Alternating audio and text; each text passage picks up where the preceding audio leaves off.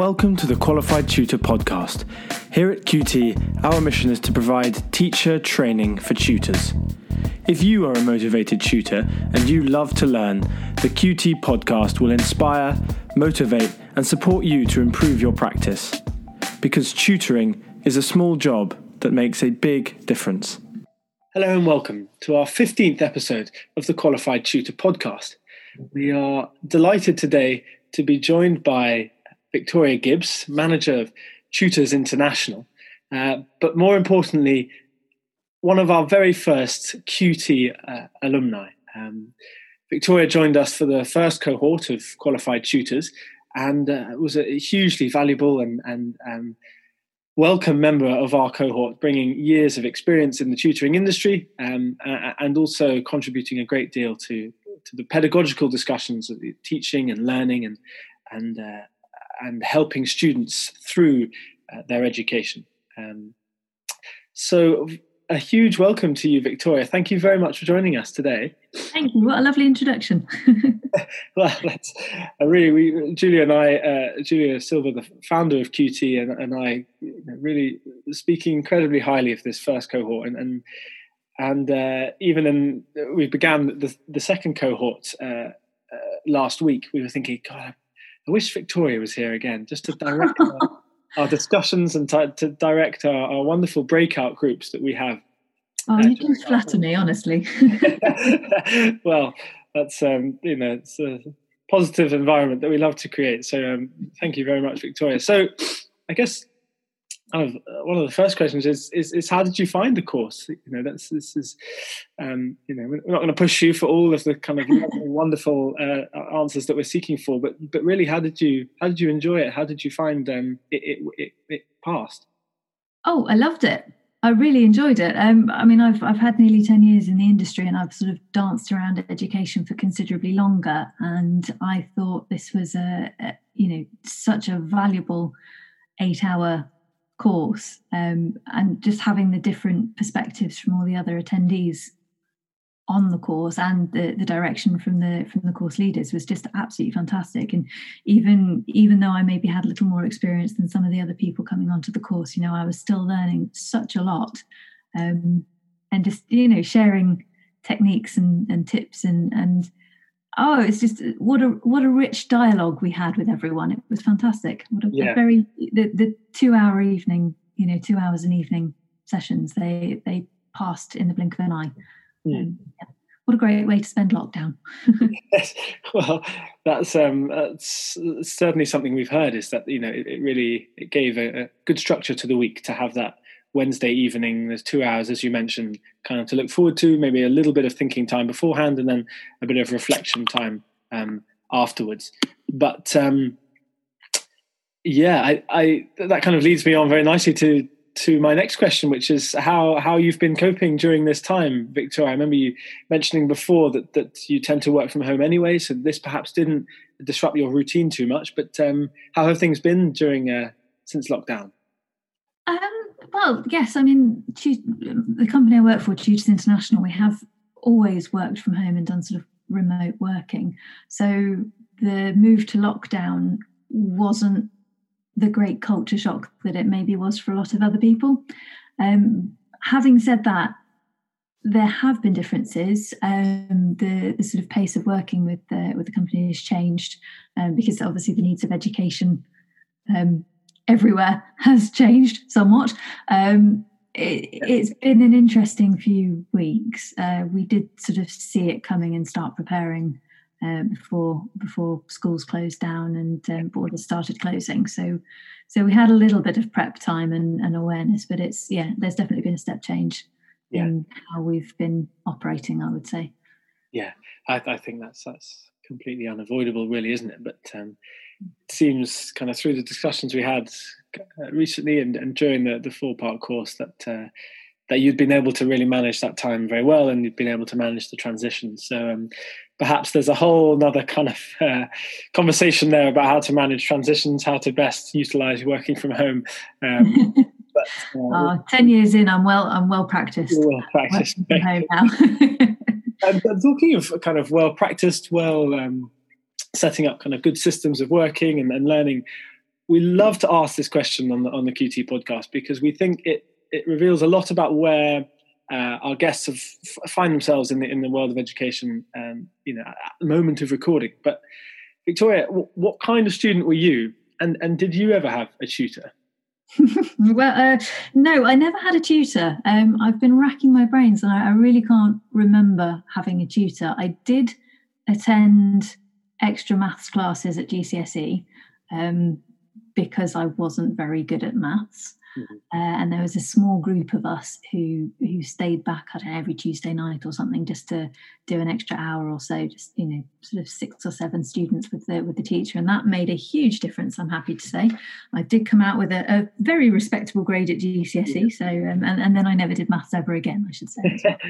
um, I I like to think I was a sort of you know diligent, hardworking, applied kind of student. I was interested um, for the most part in in in schoolwork. Um, yeah, I, I, enjoyed it. I might be looking back with rose tinted spectacles, but I, you know, I think I was I was probably an okay kind of student. Um, that said, I was thinking about this um, the other day, and I I think you could say that the kind of student I was fell into two sort of broad categories. So up to sort of GCSE and A levels, I was coasting along. It was, you know, it, it was all right. I didn't really need additional help unless it was maths.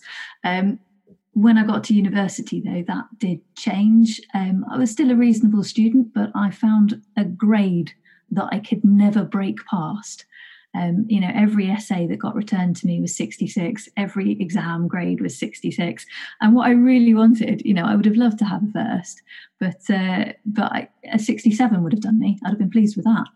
Um, and I think at that stage, a little bit of tutoring would have really helped.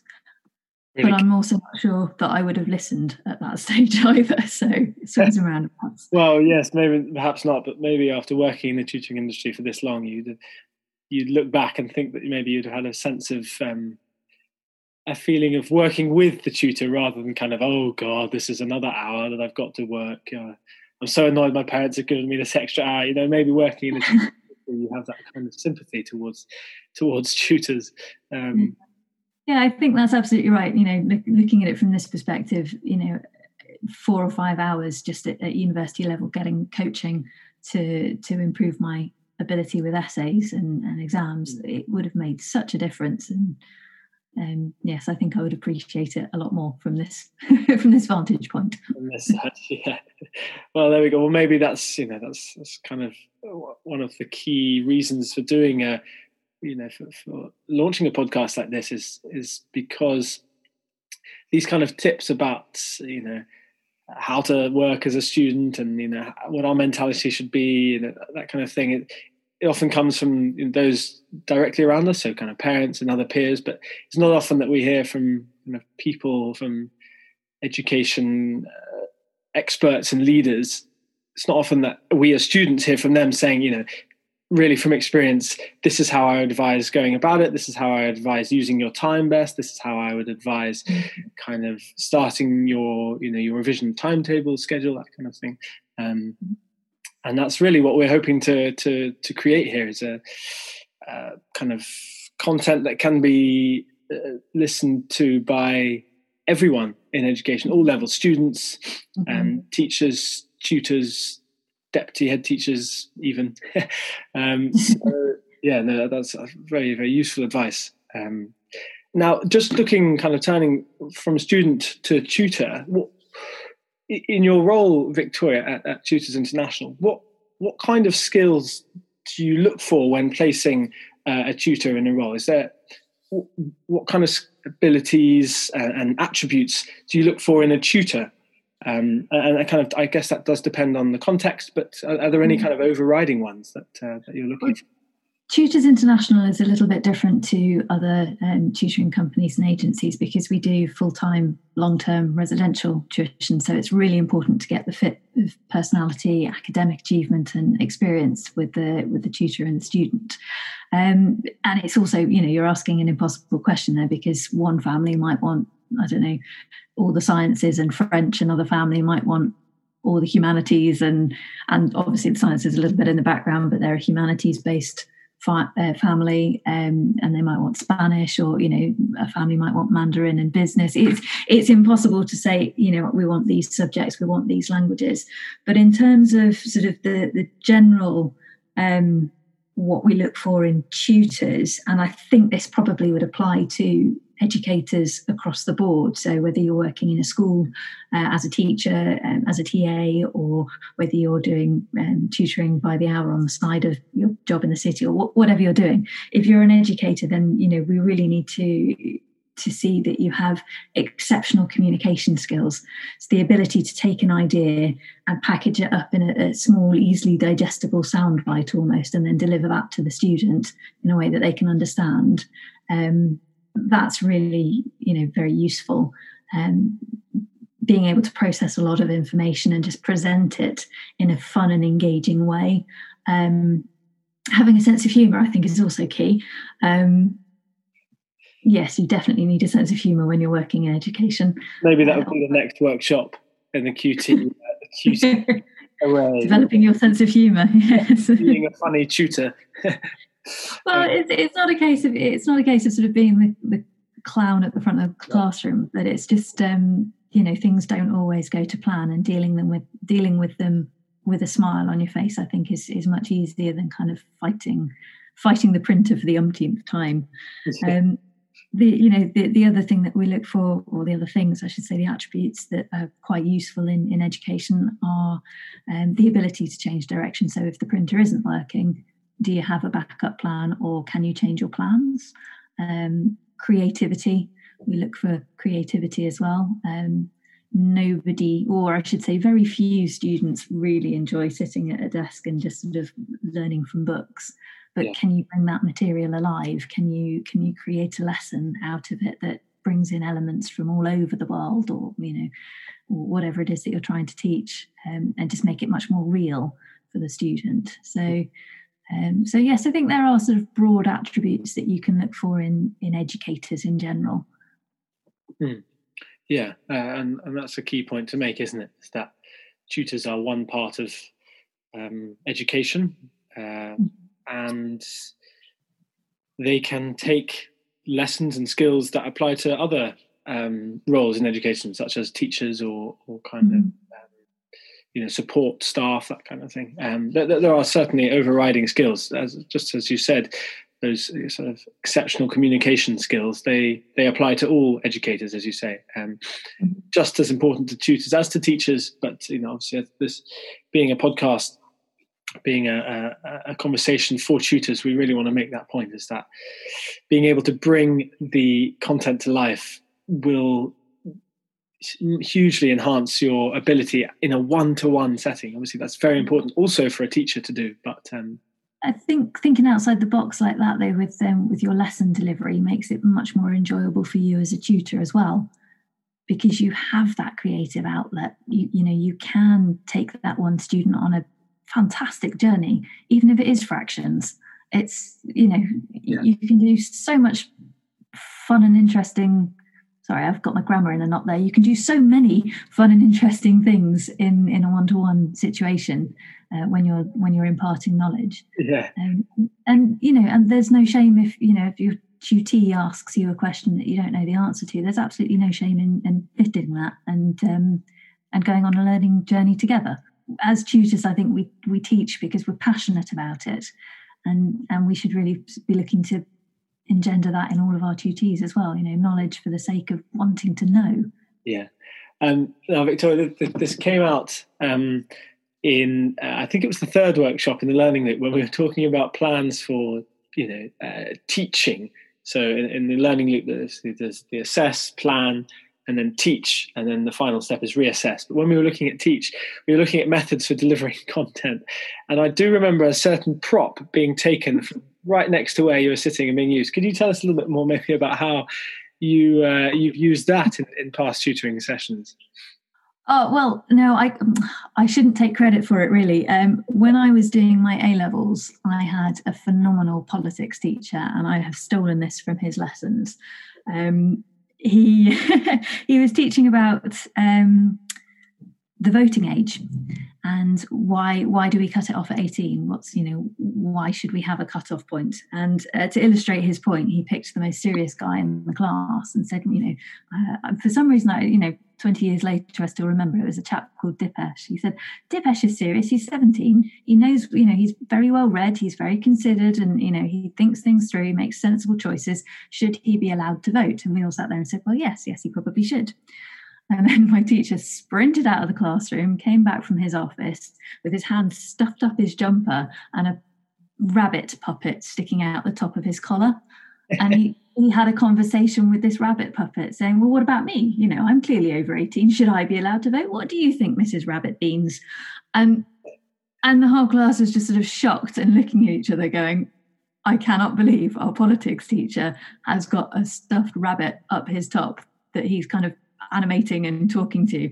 And you know obviously it stuck with me for 20 years. Yeah no, um, the best lesson that you, have had.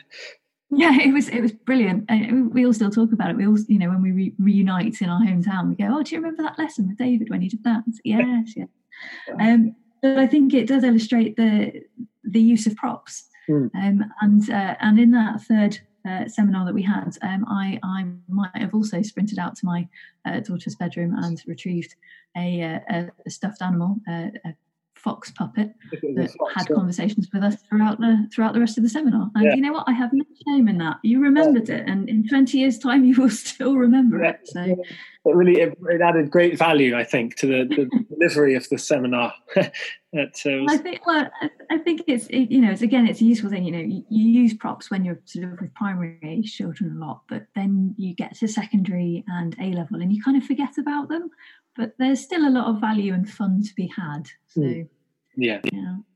No, absolutely. Um, not, not, afraid at all to uh, to use props. You know, even if they, they may seem a little silly at times, they they definitely, as you say, they stick in the mind of the student. And uh, at the end of the day, if we're trying to um, get across a, a, trickier point, then then just using something that sticks is uh, is incredibly valuable. Um, so thank you for for explaining the uh, the fox puppet story and where that came from. Um, so just kind of looking um, towards uh, younger tutors and how they can uh, kind of step into the world of tutoring. For, for um, someone, a student who's perhaps leaving school or leaving uh, university and thinking about the next steps and thinking about how maybe tutoring could be a really positive way to to start their, their post school or post uni careers what, what kind of advice would you have for student tutors looking to get into the world of tutoring, i.e., perhaps tutors without that many hours under their belt, but but really kind of enthusiastic, motivated to get into the world of, of tutoring? The first thing that I would say is if you really are sort of literally just starting out, you probably want to be looking at your own network. Um, so if you have friends who have younger siblings who need help, and they would be good people to start with. Um, I would definitely avoid putting your name out on social media to start with, and um, from a from a sort of safety perspective, I think you need to have a little bit of experience and a little bit of um, you know time to build up your confidence and know what you're doing as a tutor before you sort of go public with it, if you like. Mm-hmm. Um, I think you know when you've when you've built up a good tutoring platform and have a, a, a good number of hours under your belt, you know, if you're then to move to university and go to a new town and obviously all your network of contacts is sort of completely cut off um, at that point you could probably start putting out feelers through social media a little bit. But i would always caution or I, I would always say use caution um, I would caution against blanket social media campaigns for your private tutoring, but I would always say, you know, just be very careful. Your safety is important as well. So, yeah, yeah exactly. Uh, your safety as a tutor is important. Your your students' safety is is important as well. You know, if you're posting about students that you've tutored and you know using too personal information, then that's mm-hmm. something really to, to watch out for as well. But yes, exactly. So you know not just blanketing your services across social media hoping for people to pick it up but actually kind of creating relationships with the students you tutor already you know maybe tutoring their friends or their you know family mm-hmm. friends or whatever um, slow, yeah. slow and steady, isn't it? I mean, you know, you you want to make sure that you've got solid foundations for your business, whether it's a full time business that you're you're sort of pursuing or whether you're doing it as a hustle. You you want to make sure that the foundations are solid, mm. um, and and um, you know you're delivering a quality product rather than just sort of sending out your message to all and sundry and, and hoping that someone bites. Yeah, exactly. Which is, I, I you know, I, I guess where uh, the role of an agency or a company comes in is that they're you know, more able to obviously direct your tutoring work rather than you having to kind of be searching for it the whole time, like like many independent tutors. But we've you know we've discussed that in some detail on the QT podcast before, just about you know which avenue, which path young tutors looking to get into the industry should go down. But um, really, you know, there's there's there are pros and cons to, to both. But something that's very important that we believe, whichever uh, route you go down, Victoria, is is bringing yourself up to speed as a tutor in your training. Now, this doesn't just apply to tutors starting out, but can also apply to tutors who have been tutoring for a while, or perhaps teaching assistants looking to go into tutoring, you know, wanting to kind of make that um, transition and, and, and learn about what's different between classroom teaching and, and tutoring. But what kind of training do you think a tutor should should look for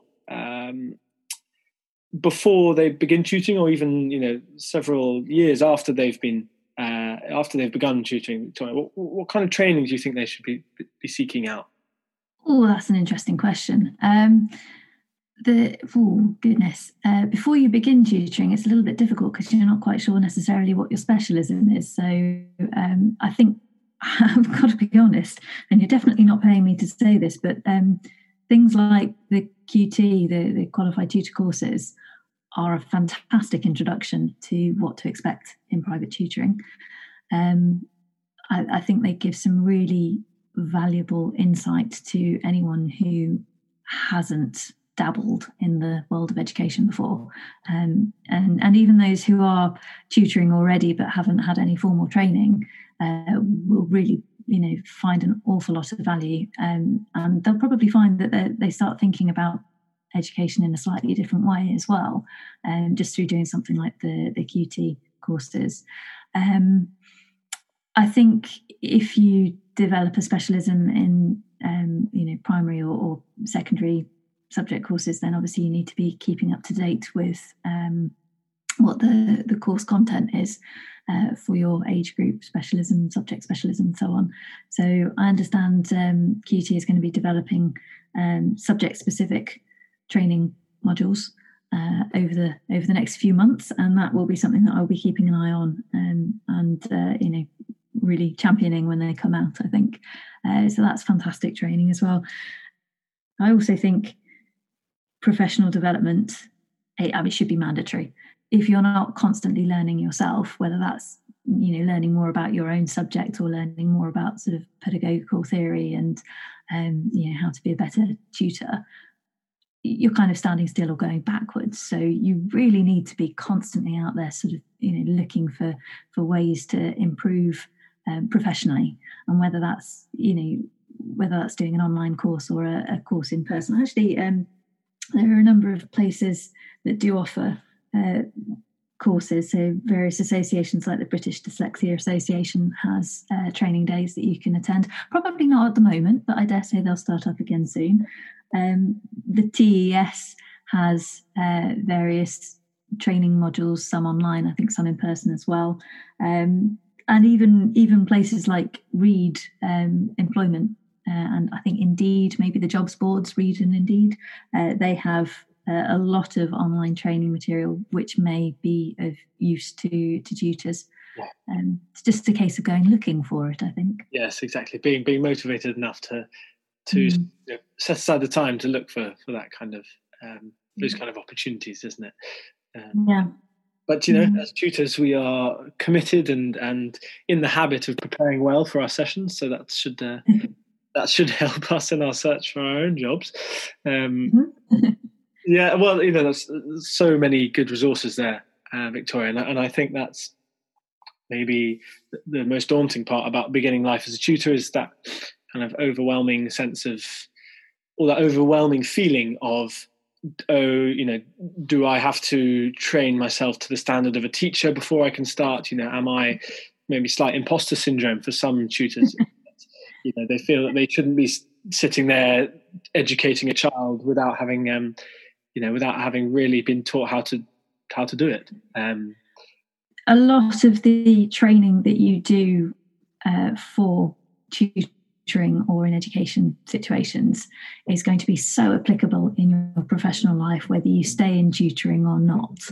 Um, it, you know, there's a lot of information about communication. There's a lot of information about you know how to deal with or how to work with, I should say, how to work with uh, people who've got learning differences or special educational needs. Um, you know how to sort of interpret um, changes of mood in people and sort of you know communicate with them effectively and how to be professional and you know that these skills are so transferable that yes it might be daunting to be at the very beginning of your tutoring career but absolutely nothing that you do in terms of continuous professional development will ever go to waste it's it's such a positive thing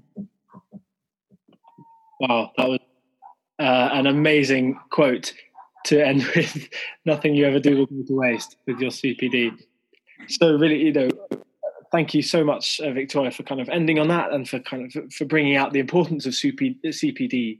You know, even for tutors, because sometimes tutors don't see themselves as as professional workers, uh, which of course they are. They're, they're providing a professional um, well, they're providing a profession, you know, they're providing teaching mm-hmm. um, to mm-hmm. students. So I think that's a really important um, angle to look at tutoring from is that you are in a professional role and you, you, know, it's, it's really most useful for you and your student to treat it as a professional role.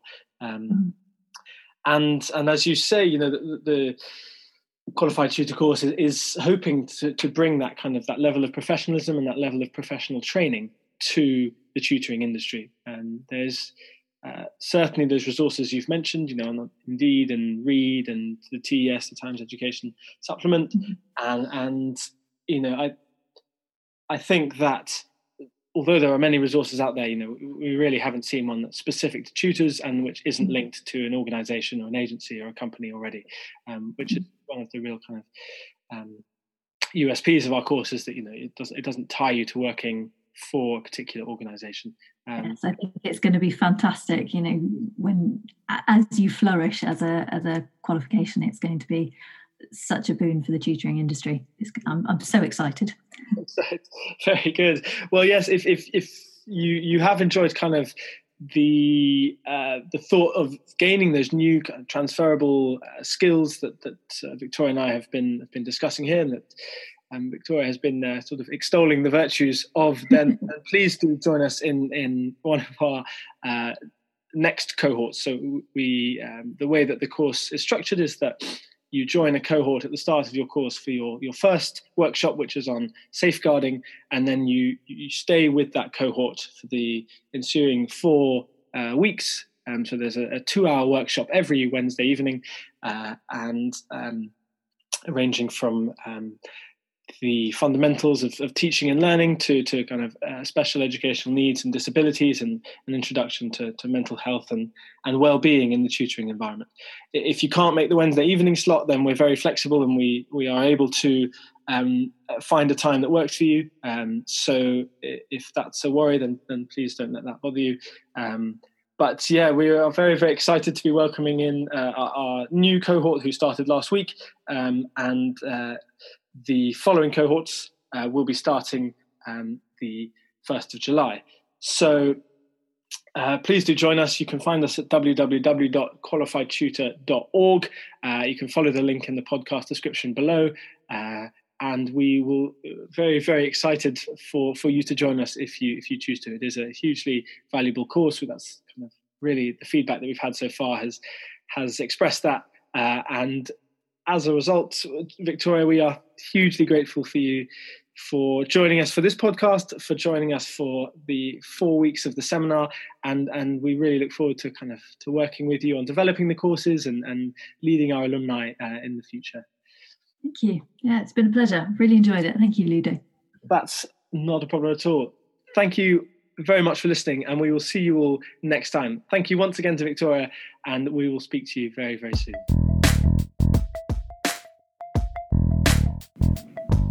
Thanks for listening to the Qualified Tutor podcast, where tutors share their expertise to support the tutoring community. We're always looking for motivated tutors to interview on the show. If you'd like to be part of the conversation, get in touch at podcast at qualifiedtutor.org. We'd love to learn from you.